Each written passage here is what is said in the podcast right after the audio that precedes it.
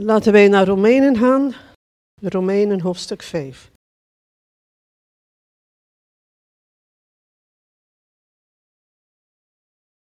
We hebben uh, recent die, uh, de studie van Romeinen gedaan in de Bijbelstudie op woensdagavond. We hebben daar heel van wat opgestoken, daar was, daar was iedereen het over eens.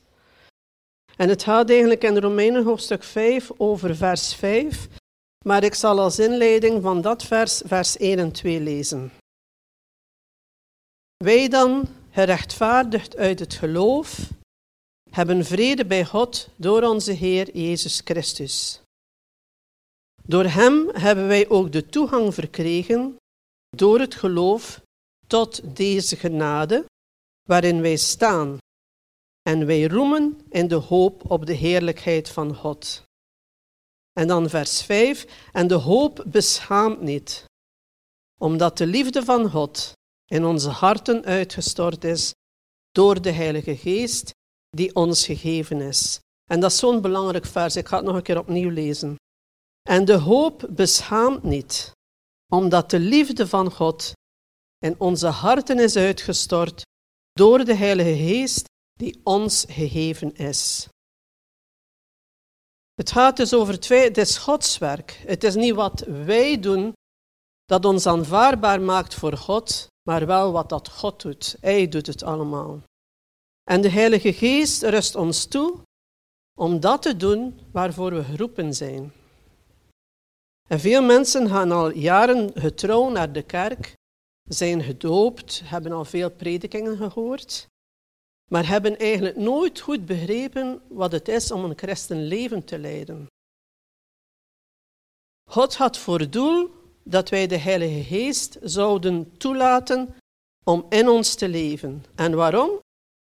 Opdat wij het leven van Jezus Christus door ons zouden kunnen leven. En een van de taken van de Heilige Geest is om te voorzien in de leiding voor ons leven. En er zijn momenten in ons leven waarop dat we heel geduldig moeten wachten totdat de Geest openbaart wat Hij wil dat we doen. En als je over je leven nadenkt, over de uitdagingen die we allemaal hebben, hè, heb je dan altijd de herinnering van de kracht van de Heilige Geest, de kracht van de Heilige Geest in je, waardoor dat je elke situatie aan kon of aan kunt.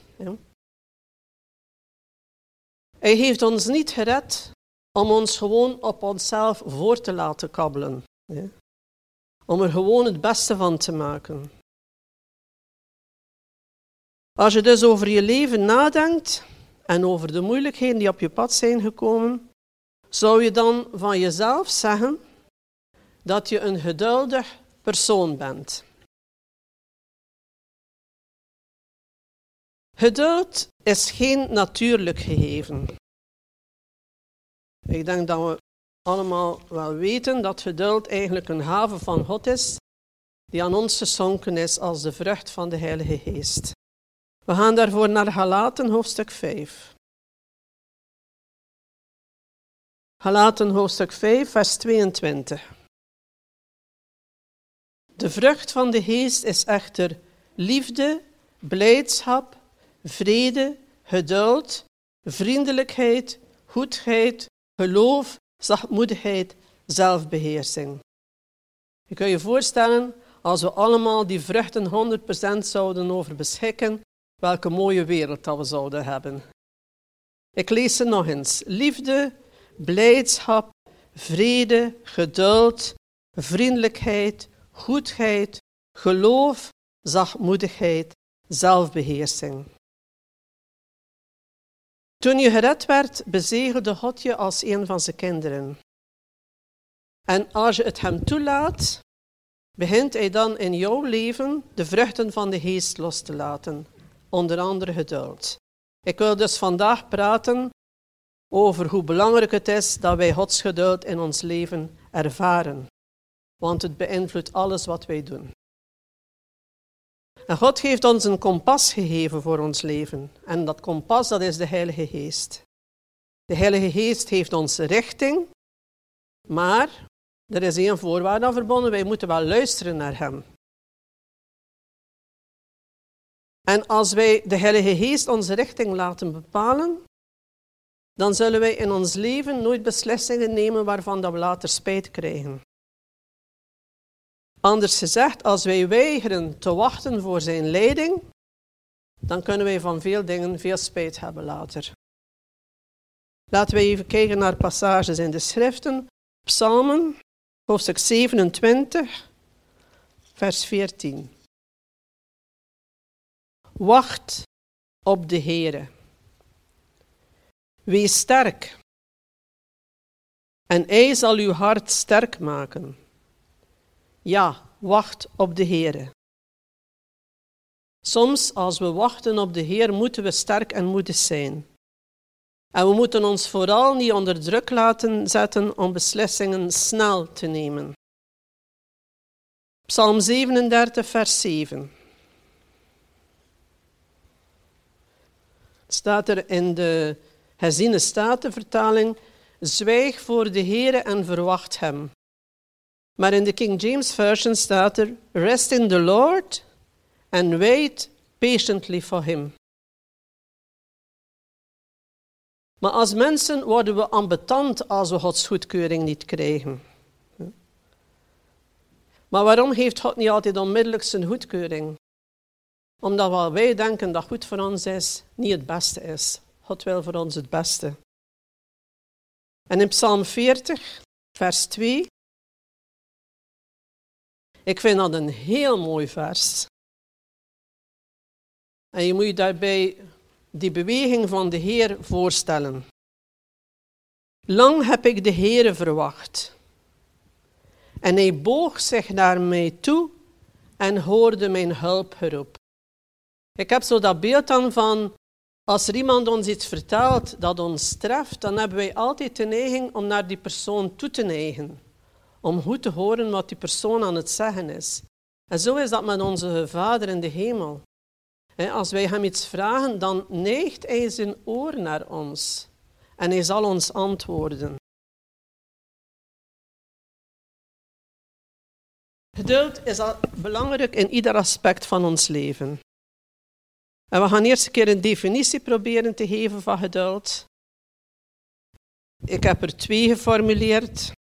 De eerste is van een zekere houding aannemen, je stilhouden, niet klagen en volharden onder stress of ergernis. Kun je daar een beetje in vinden? Als we gestresseerd zijn of we ergen ons aan iets, is ons geduld soms verzoek. Hè? En ben ik zo als de dingen niet gaan zoals ik wil? Ben ik stil? Ben ik aan het, uh, niet aan het klagen? Ben ik niet aan het volharden? Maar de tweede definitie vind ik persoonlijk de betere definitie.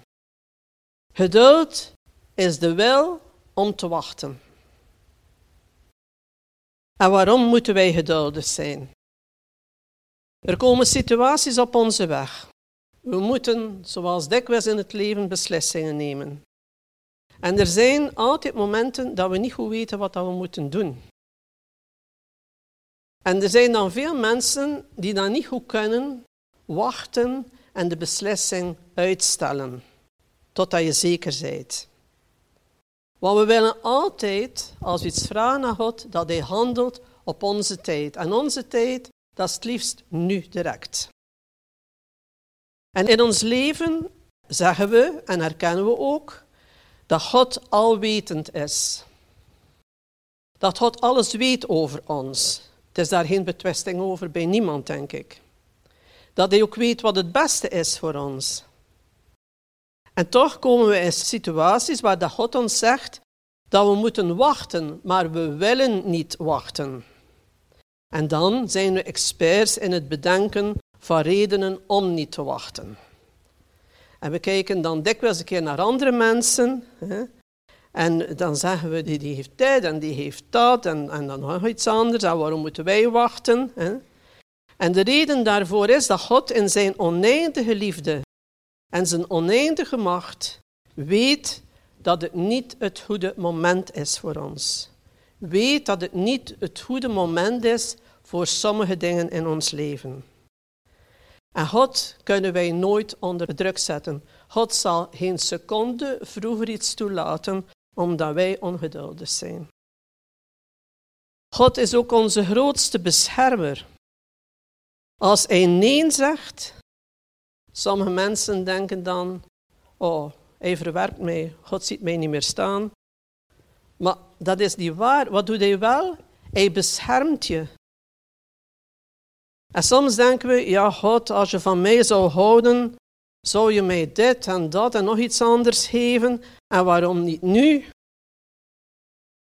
Maar als God nee zegt, heeft hij daar een duidelijke reden voor. Hij zegt nee voor ons eigen goed. En soms zeggen we ook, oh, ik weet het niet waarom dat ik over zoiets simpel moet bidden. Hè. Maar het is dikwijls in de kleine dingen van het leven dat er een val van de Satan zit. God heeft een plan voor ons leven. Het beste plan. En hij weet ook exact hoe we in dat plan moeten meestappen.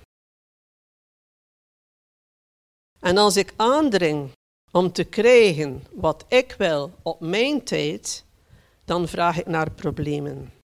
En daarom zitten mensen in financiële moeilijkheden, in huwelijksproblemen of in andere omstandigheden. In plaats van te wachten op Gods leiding, moeten ze het nu hebben. En de maatschappij daarbuiten loopt vol van mensen die alles onmiddellijk willen. En daardoor is de maatschappij op verschillende gebieden heel corrupt. Sommige mensen zitten in de schulden, ze weten niet hoe ze dat gaan terugbetalen en toch moeten ze nog altijd nu nog van alles hebben.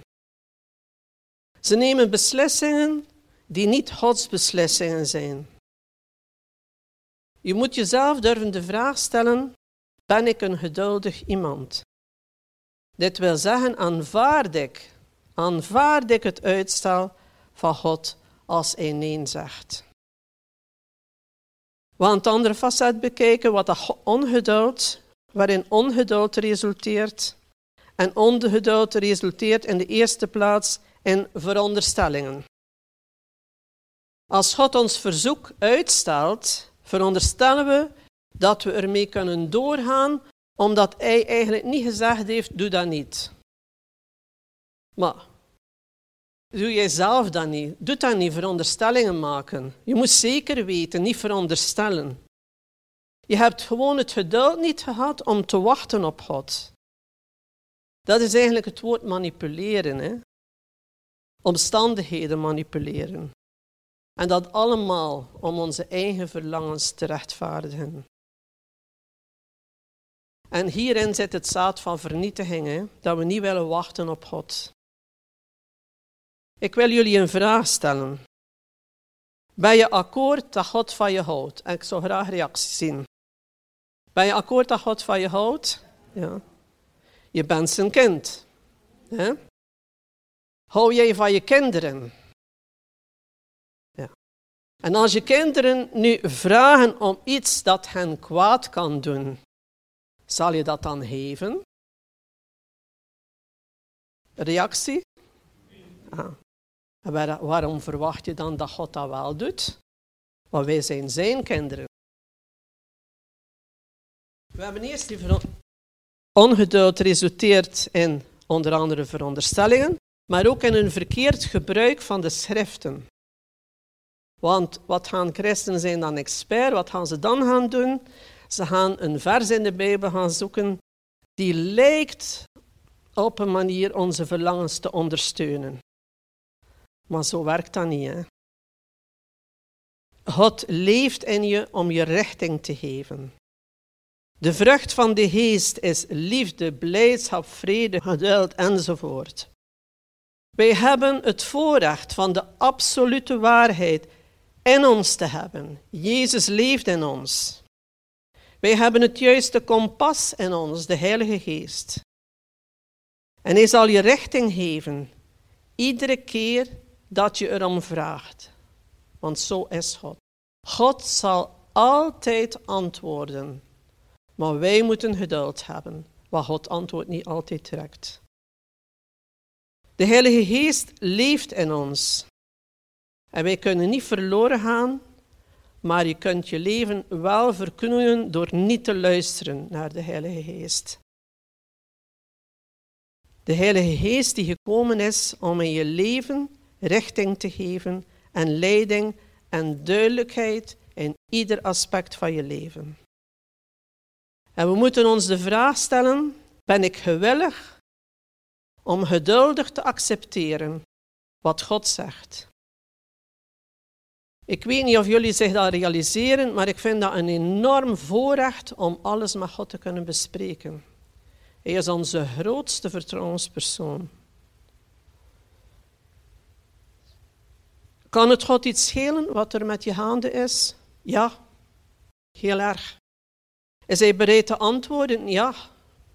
Want zo is God. God houdt genoeg van je om in facetten van je leven, een duid, in alle facetten van je leven, een duidelijke richting te geven. En ik haal het voorbeeld aan van iemand die in het leven een oogje heeft op iemand, hè, die aan de leeftijd komt van te huwen. Dan zou je deze persoon huwen of zou je hem niet huwen? Ik zou zeggen, je maakt geen beslissing door te zitten en te kijken naar die persoon, te luisteren naar die persoon, te weten uit welk gezin ze afkomstig zijn. Maar je neemt een beslissing op basis van wat God wil. God is in alles van ons geïnteresseerd, in al onze relaties. En in de eerste plaats in de relatie die we hebben met Hem. En als mijn relatie met God in orde is, dan zijn ook al mijn andere relaties in orde. Wat zijn nu de vereisten om geduld te hebben? Ik moet in de eerste plaats geloven dat God mij steeds zal leiden, want Hij heeft dat beloofd. In de tweede plaats moet ik de geest van gehoorzaamheid hebben om te kunnen kiezen om God te gehoorzamen. En daarvoor wil ik kort naar uh, eh, 1 Samuel hoofdstuk 10, vers 8. Deze passage gaat over koning Saul. Ons allemaal goed bekend. Ik ga niet alles lezen, ik ga gewoon de, de geest van het verhaal weergeven. Vers 8. Ga voor mij uit, zegt Samuel tegen Saul. Ga voor mij uit naar Hilgal. Zie, ik zal naar u toekomen om brandoffers te brengen en om dankoffers te brengen. Zeven dagen moet u daar wachten, totdat ik bij u kom en u bekend maak wat u moet doen. Dus de Samuel heeft aan Saul een opdracht van de Heer. En wat is het resultaat? Daarvoor gaan we naar hoofdstuk 13. En ik lees van vers 8 tot 14. En Saul wachtte zeven dagen, tot het tijdstip dat Samuel bepaald had. Toen Samuel echter niet naar Hilhal kwam, begon het volk zich te verspreiden bij hem vandaan. Toen zei Saul, breng een brandoffer bij mij en dankoffers. En hij offerde het brandoffer. En het gebeurde toen hij gereed was met het brengen van het brandoffer, dat zie Samuel kwam. Saul ging het kamp uit, hem tegemoet om hem te zegenen. En Samuel zei, wat hebt u gedaan? Toen zei Saul, omdat ik zag dat het volk zich begon te verspreiden bij mij vandaan, en omdat u niet op de vastgestelde tijd kwam, en de Filistijnen in Michmas verzameld zijn, zei ik bij mijzelf, nu zullen de Filistijnen op mij afkomen in Hilgal, en ik heb niet getracht het aangezicht van de Heer gunstig te stemmen. Daarom heb ik mijzelf gedwongen om het brandoffer te brengen. Maar Samuel zei tegen Saul, u hebt dwaas gehandeld. U hebt het gebod van de Heere uw God dat hij u geboden heeft, niet in acht genomen. Anders zou de Heere uw koningschap over Israël voor eeuwig bevestigd hebben. Maar nu zal uw koningschap geen stand houden. De Heere heeft een man naar zijn hart voor zich uitgezocht, en de Heere heeft hem de opdracht gegeven een vorst te zijn over zijn volk, omdat u niet in acht genomen hebt wat de Heere u geboden had. Dat zijn enorm grote gevolgen voor de ongehoorzaamheid van Saul. Hij kan u zeggen, was dat nu zo belangrijk? Als God zegt dat je iets moet doen, moet je dat op de manier doen dat God zegt dat je dat moet doen. Je moet daar niks aan veranderen. Hè? Trouwens, in 1 Samuel hoofdstuk 15, vers 22, we gaan er nu niet naartoe gaan, zegt God, gehoorzamen is beter dan offeren. Dus gehoorzaamheid moet sowieso op de eerste plaats komen. Hè? We moeten eigenlijk ook alle aspecten van ons leven onder de gehoorzaamheid van Jezus Christus brengen. En vooral ons denken, waar daar begint het allemaal. Dan kan je misschien noteren, dan later eens naartoe gaan. 2 Korintiërs hoofdstuk 10, vers 5. We moeten dus geloven, gehoorzamen. En het derde punt is dat we Gods timing moeten kunnen onderscheiden. We moeten wijs genoeg zijn om te zeggen: Oké, God, als het je wel niet is, of je wel niet op dit moment, geef mij dan je genade om te wachten, totdat je mij de toelating heeft. Gelijk voor wat? Iets te hebben, ergens naartoe te gaan, om te even wat dat is. Hè.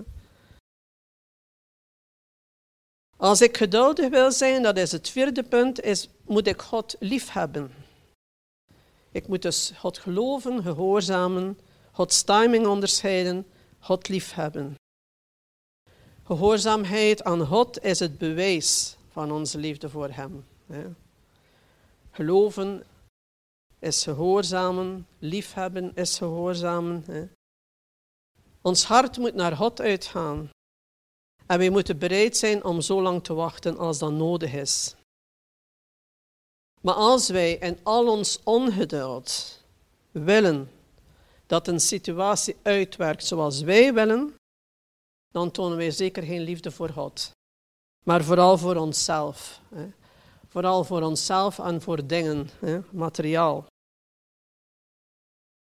Daartegenover toont God zijn liefde voor ons door sommige dingen van ons af te houden, wat wij in ons egoïsme verlangen.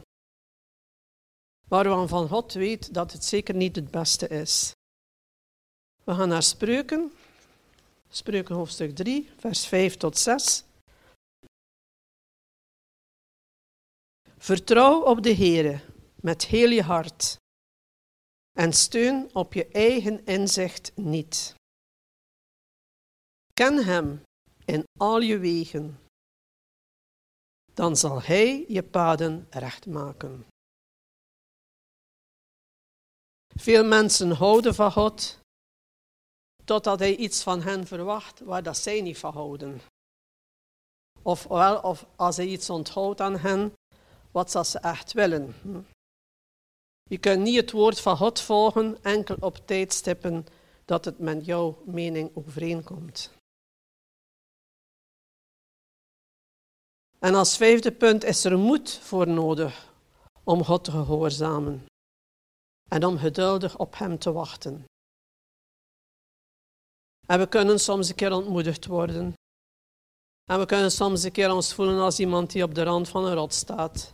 En dan vraag je af, wat gaat er gebeuren als ik ervan val? Hè? Zou ik toch niet beter doen wat ik eigenlijk voor ogen had? Nee, als je ervan valt, God is altijd bij je hij gaat je wel opvangen. Als zesde punt, je moet de vastberadenheid hebben om te wachten. Psalm 32, vers 8. Ik onderwijs u en leer u de weg die u moet gaan. Ik geef raad, mijn oog is op u. Als God nu raad geeft aan je, en je doet het toch op jouw manier, op jouw tijd, dan eindigt het nooit goed. En als we weigeren te luisteren naar Gods raad en ons wentelen in ongeduld, de uitkomst gaat nooit goed zijn. Het is een wijze manier van leven om te wachten totdat God in zijn wijsheid en in zijn liefde zegt wat we moeten doen. Maar ja, geduld is geen populair onderwerp. We kunnen ons nu de vraag stellen, waarom is geduld zo essentieel om het beste van God te ervaren? In de eerste plaats is geduld essentieel voor een leven in gehoorzaamheid aan God. Wat we moeten leren, onze persoonlijke verlangens en onze persoonlijke timing op te geven om te doen wat God zegt. En als God nee zegt, zegt hij eigenlijk tegen jou, ik hou van je. Soms moeilijk te begrijpen, maar het is wel zo. Geduld is ook essentieel voor het bouwen van goede relaties met andere mensen. Wat geduld, dat is een kwaliteit die al onze relaties verbetert, omdat geduld genadig de fouten van een ander over het hoofd ziet. Geduld is ook essentieel, omdat timing heel belangrijk is. De Heilige Geest zal ons duidelijk leiding geven, maar niet altijd onmiddellijk. En als we Gods wijsheid echt koesteren, dan zullen we geduldig wachten op de openbaring van zijn wil. En als laatste punt is geduld is het essentieel om God aan het werk te zien. Als God tot een besluit komt, dan zullen we ook kunnen zien hoe Hij alles uitwerkt. En we zullen heel dankbaar zijn dat we gewacht hebben, want uiteindelijk zal het het beste zijn. Wij moeten niet leven in twijfel en onzekerheid. Dat is het resultaat van te leunen op onze eigen inzichten. God redde ons voor zijn doel. En hij zal ons leiding geven als we erom vragen. Maar denk nooit dat God te laat is. Te laat als hij niet handelt op onze tijd. God is altijd juist op tijd. En de verstandigste, dat is om vol geduld God te vertrouwen. Te wachten en te kijken wat Hij zal doen. Laten wij bidden. Vader, wij houden van je. Wij loven en prijzen je dat je nooit een fout maakt, dat je altijd perfect bent. Uw timing is tot op de seconde na perfect. Laten wij onszelf onderzoeken hoe geduldig we zijn. En voor diegenen die een belangrijke beslissing moeten nemen, bid ik u dat u hen genoeg wijsheid zou geven om te wachten tot ze duidelijk van u horen. Tot ze horen wat ze moeten doen en dat ze vertrouwen mogen hebben dat u hen altijd zal leiden in alles. Wij loven en prijzen u, Vader, hiervoor, in Jezus' machtige naam. Amen. We kunnen even teruggaan naar Romeinen hoofdstuk 5. Ja. En de hoop beschaamt niet, staat er in vers 5, omdat de liefde van God in onze harten uitgestort is door de Heilige Geest die ons gegeven is. Ja. Het geduld waarvan sprake is, is geen geduld, geen menselijk geduld. Ja. Het gaat niet over menselijk geduld. Het gaat over geduld als vrucht van de geest. En om de vrucht van de geest te kunnen hebben, hebben wij de geest nodig. En om de geest te kunnen ontvangen, moet de liefde van God in onze harten uitgestort worden. Moeten wij geloven in Jezus Christus, die voor onze zonde gestorven is. Moeten wij geloven dat Hij het is die ons eeuwig leven heeft. Ja, dus het geduld waarvan sprake is, is geen geduld, geen menselijk geduld. Ik heb geen menselijk geduld. Ik ga daar heel eerlijk in zijn, of toch niet veel. Maar in de Heer heb ik geleerd om geduld te hebben. En hoe doet de Heer dat? Ja, die doet dat door u in situaties te zetten waar dat je geduld moet hebben. Ja, moest denken aan, aan uh, pastor Cornel, de, de broer van Veronica. Die uh, is vertelde dat hij gebeden had tot God om geduld. En opeens begonnen er van allerlei situaties te gebeuren. En hij zei, maar allee heer, waarom gebeurt dat hier nu toch? En God sprak in zijn hart en hij zei, maar je hebt toch geduld gevraagd? Hoe kan ik jou geduld geven als er niks gebeurt waarvoor je geduld nodig hebt? Gisteravond was ik mijn hand aan het lezen. Abraham en Sarah. Abraham en Sarah moesten heel veel geduld hebben. Ja, Abraham was 100 jaar oud, Sarah 90 jaar oud, vooraleer Isaac geboren werd.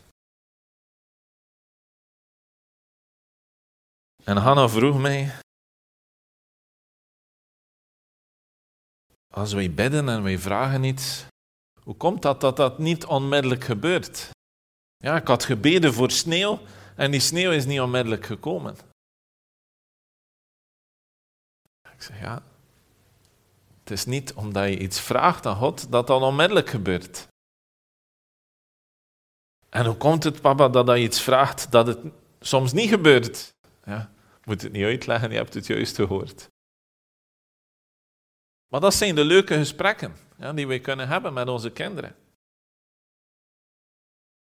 Ja, de vrucht van de geest, Galaten 5, vers 22, is echter liefde, blijdschap, vrede, geduld, vriendelijkheid, goedheid, geloof, zachtmoedigheid, zelfbeheersing. Ja, dat is de vrucht van de geest. Het is niet onze vrucht, het is de vrucht van de geest. En die vrucht van de geest die kan maar werken in ons leven als wij door de geest leven, vers 25, en door de geest wandelen. Ja, niet in onze eigen vleeselijke wensen, niet in onze eigen vleeselijke menselijke kracht. Ja, soms als mens willen we dingen forceren. het moet zo en zo. Zelfs als leiders. Ja, gisteren in dat overleg zie je dat sommigen de, boel willen forceren. Maar wij hoeven de boel niet te forceren. Wat kunnen wij als mens? God die kon Jezus uit de dood opstaan. Dat is de kracht van de geest. Dat is de geest die in ons woont. En als wij geduld hebben, dan kunnen wij met die kracht werken.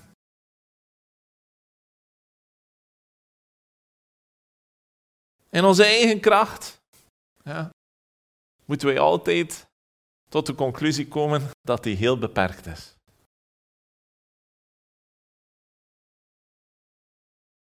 En dat is het mooie. Dat is wat God ons geeft. Als wij door de geest leven, laten wij dan ook door de geest wandelen. Maar hij zegt erbij, laten wij geen mensen met eigen dunk worden. Elkaar niet uitdagen en beneden. Ja, die vrucht van de geest in ons leven, die mag er niet toe leiden dat wij meer denken van onszelf dan dat we eigenlijk zijn.